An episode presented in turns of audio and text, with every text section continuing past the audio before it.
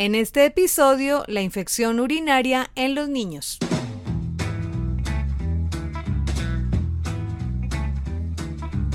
Bienvenidos a Doctor Rafita Radio.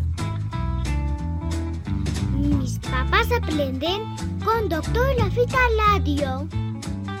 Doctor Rafita Radio no es ni pretende ser una consulta médica particular. Si con base en los argumentos compartidos usted supone una condición médica especial, debe presentarle esta inquietud a su médico. Porque todos entendemos lo que se explica correctamente. Con ustedes, nuestro anfitrión. Hola, un gusto estar con ustedes.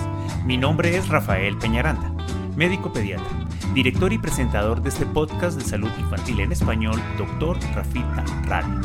Quiero compartir con ustedes un contenido importante, un resumen de lo que es la infección urinaria en los niños, ofreciéndoles información de valor sobre lo básico de este tema en un corto episodio. Empecemos por definir la infección urinaria como la presencia de gérmenes en el tracto urinario, típicamente bacterias que producen enfermedad, o sea, que están infectando la vía urinaria. Esto produce inflamación, casi siempre con síntomas sugestivos, más evidentes en su manifestación en los niños mayores de un año de edad y que orientan al pediatra durante la consulta.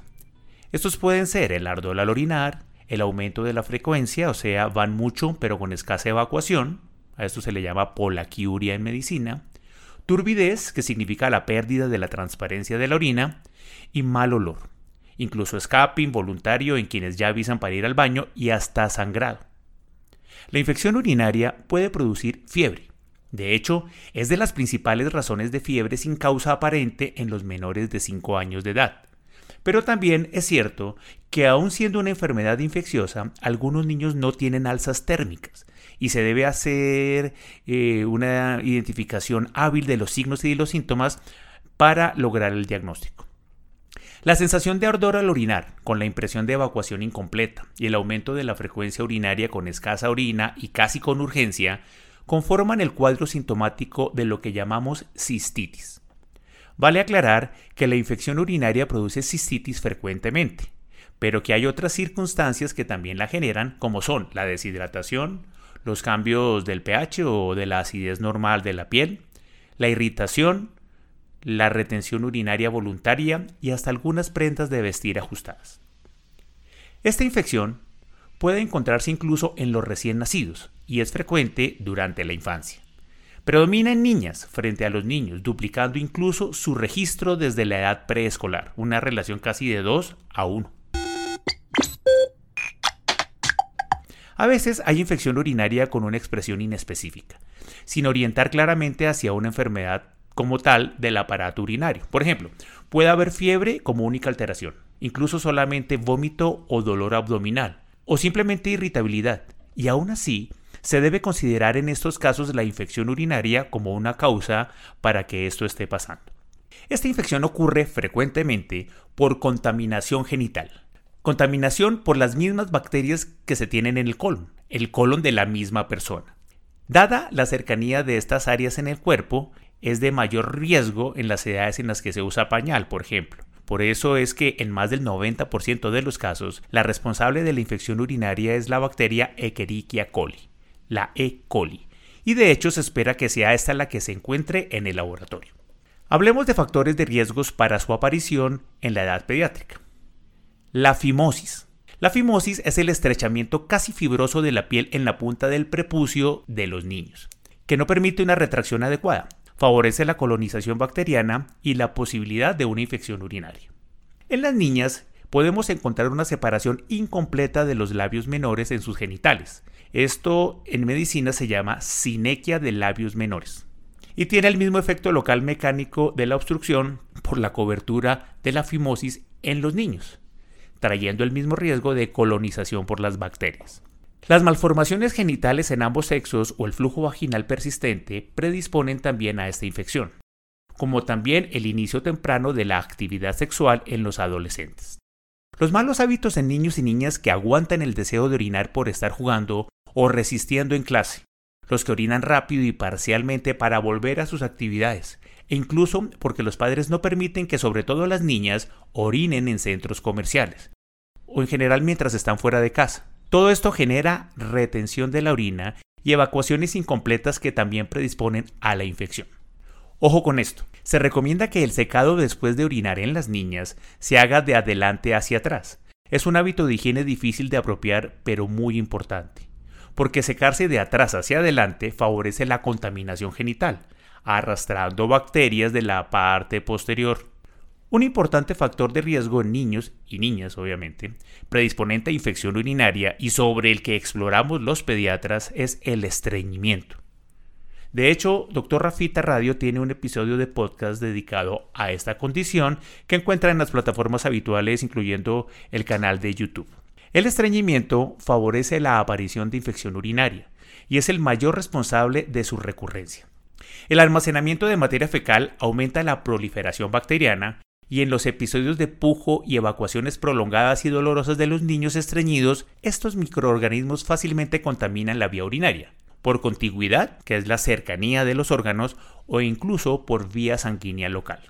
Hay condiciones de riesgo más específicas en lo referente a la estructura anatómica de la vía urinaria y que están presentes en un menor número de pacientes. Encontramos como predisponentes las alteraciones funcionales de la vejiga, que no se desocupa completamente o deja residuos. La mala colocación de los uréteres o la dilatación de estos, que se llama hidronefrosis en medicina. Y el reflujo de orina hacia los riñones, que se llama reflujo vesículo ureteral. Estás escuchando Doctor Rafita Radio.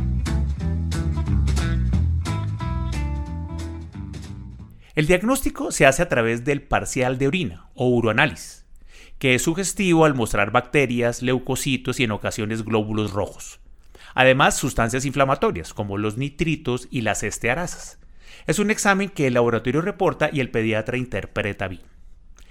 Esta prueba se acompaña rutinariamente de un extendido de orina llamado GRAM que busca directamente al microscopio la presencia de bacterias en la muestra, obviamente, usando una tinción especial. A razón de dato les cuento que la principal causa de presencia de sangre en la orina durante la infancia, lo que llamamos hematuria, es la infección urinaria. Y eso lo tenemos claro los pediatras para nuestro enfoque diagnóstico. Las alteraciones en este examen son lo suficientemente válidas para iniciar un tratamiento, tal y como se hace pero el proceso diagnóstico debe completarse con un cultivo de la orina, llamado urocultivo, que se procesa simultáneamente, pero tomando unos tres días en reportarse, evidenciando la presencia y crecimiento de las bacterias en el laboratorio. Así se identifica de cuál se trata y se documenta su sensibilidad a los antibióticos que se formulan. A esto se le llama antibiograma. Así se confirma la infección y se permite continuar o cambiar el tratamiento iniciado para resolver el problema infeccioso del paciente.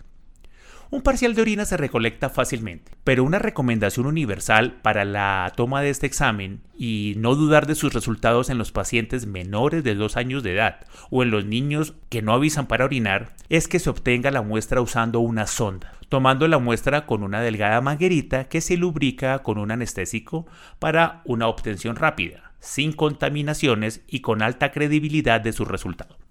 Algunos padres y cuidadores se resisten a este procedimiento, argumentando que es doloroso, eh, exageradamente invasivo, dañino y que incluso atenta con la integridad sexual, sobre todo en las niñas. Pero nada de eso es cierto, y deben entenderlo. Las muestras con bolsas adhesivas han perdido indicación por la alta contaminación con falsos resultados que lo que hacen es alargar los procedimientos diagnósticos, obligando a repeticiones frecuentes de las muestras, dudando en los resultados que se obtienen. Como exámenes complementarios en todos los menores de 3 meses de edad y en pacientes con fiebre persistente o compromiso del estado general, se solicita el hemograma, que es el cuadro hemático, los reactantes inflamatorios y hasta pruebas de función renal. Esta extensión de la exploración la decide el pediatra, en el contexto de cada niño. Una vez hecho el diagnóstico, el tratamiento está basado en la formulación antibiótica. Se asocian también medicamentos para el dolor o la fiebre. El antibiótico es escogido por el pediatra ajustando la dosis al peso del paciente y ordenado vía oral o endovenoso según donde se atiende el caso. Y aquí tenemos una decisión importante frente al diagnóstico, y es que si se da el tratamiento en la casa, lo que llamamos ambulatorio, o se hospitaliza al paciente para el manejo inicial. En cada caso, los criterios para esto los aplica el pediatra considerando la edad, el compromiso general, los factores de riesgos conocidos, la gravedad clínica, los antecedentes, todo eso. A los padres se les explica claramente la decisión tomada. La mayoría de las infecciones urinarias son bajas, típicamente de localización en la uretra, la uretra y la vejiga, que son las más comunes. Las infecciones altas son menos frecuentes y se refieren al compromiso inflamatorio de los riñones como tal, a una condición infecciosa más importante que llamamos pielonefritis. El tratamiento busca curar la enfermedad, detener el progreso del evento agudo, resolver los síntomas y proteger de las cicatrices renales cuando las infecciones son altas, la pilonefritis a la que nos referíamos, porque las cicatrices son una amenaza para la vida útil de los riñones. No se debe consumir nada que no haya sido una recomendación médica. Una parte importante en el seguimiento de las infecciones urinarias en los niños está en la toma de las imágenes. Nos ayuda, por ejemplo, la ecografía de las vías urinarias, que como ultrasonido explora la integridad anatómica detectando malformaciones, dilataciones, ganglios inflamados y hasta tumores. Hay un momento indicado para su solicitud y el pediatra decide mm, e informa obviamente cuando es pertinente. También está la gammagrafía, que es un medio de contraste endovenoso buscando inflamación aguda o cicatrices según el momento en el que se toma. También tenemos la cistografía, que evalúa la forma, el reflujo, los residuos. Los pediatras saben cuándo solicitarlas. Las conductas protectoras están relacionadas con los factores de riesgo y en términos generales se recomienda. Si hay estrechez persistente del prepucio de los niños con dificultades para su retracción, la fimosis, o si en las niñas no está respetada la integridad de sus genitales como los labios unidos, la sinequia, se deben tomar medidas correctivas para normalizar su situación y disminuir la predisposición a la infección. Su existencia obliga a visitar al médico y en la consulta se definen estas necesidades. Si hay flujo vaginal persistente, se debe mejorar la condición inicialmente con lavados locales, con preparados antiinflamatorios incluso caseros como la caléndula o el vinagre. También se usan jabones de la zona íntima o productos especiales que formula el pediatra. Se debe entender que no es necesario lavar con jabón estricta y prolongadamente el área genital cada vez que se orina, porque esto cambia y lesiona químicamente la zona, produciendo irritación en los niños, flujo en las niñas. Se debe insistir con abundante agua en cada momento de higiene y esto es más efectivo. Muy importante, cambiar los hábitos de retención en niños y niñas que aguantan el deseo de orinar por estar jugando, resistiendo en clase o por miedo a hacerlo fuera de casa. Enseñar a las niñas que el secado se hace de adelante hacia atrás, sin repetirse la pasada con el mismo trozo de papel que deben procurar evacuar completo, incluyendo con un poco de pujo al final para desocupar completamente la vejiga. Si el estreñimiento está presente, se debe consultar y no acostumbrarse a él. Esto tiene mucho impacto en la calidad de vida y obviamente en la recurrencia de la infección urinaria. Nuevamente los invito a escuchar el capítulo del podcast dedicado al estreñimiento. Si hay situaciones de riesgo por alteraciones anatómicas o funcionales, se mantiene el seguimiento médico, al igual que en las recurrencias. Algunos pacientes requieren el concurso de otras especialidades, el acompañamiento de otros especialistas, como el de urología, para seguir las malformaciones, las lesiones anatómicas, los problemas de integridad o de función que se eh, asocian a las infecciones urinarias haciéndolas complicadas de nefrología cuando hay recurrencia, daños renales, hipertensión arterial, si los gérmenes son resistentes o atípicos o si el paciente tiene inmunodeficiencias, entonces ya participa infectología. A veces se necesitan todas, todas al tiempo, entendiendo que cada paciente va generando sus niveles de atención. Y recuerden que siempre la invitación de Dr. Rafita Radio es consultar si algo les llama la atención, si les parece que se sale de la normalidad con sus niños. Confíen en su pediatra. Para los próximos episodios de Dr. Rafita Radio tendremos convulsiones producidas por fiebre, alimentación complementaria con una super perspectiva. Lo que la pandemia ha dejado en los niños con la virtualización y temas como educación post pandemia. Vamos a sorprenderlos. Doctor Rafita Radio es un podcast y un video podcast grabado en los estudios del Dr. Rafael Peñaranda, con la asistencia de la doctora Viviana Fajardo en la presentación, de Simón Peñaranda en la ingeniería de sonido y de Sara Sofía Peñaranda en el arte gráfico. Nuestra información en Facebook, Instagram y Twitter como Dr. Rafita y en LinkedIn como Rafael Peñaranda Suárez. Pueden visitar www.doctorrafita.com para encontrar todos los episodios del podcast, el material del canal de YouTube los servicios y la conexión con todas nuestras redes sociales.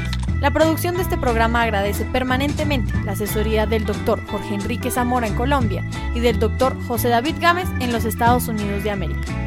Un abrazo para todos y nos encontramos en la próxima transmisión de este su podcast.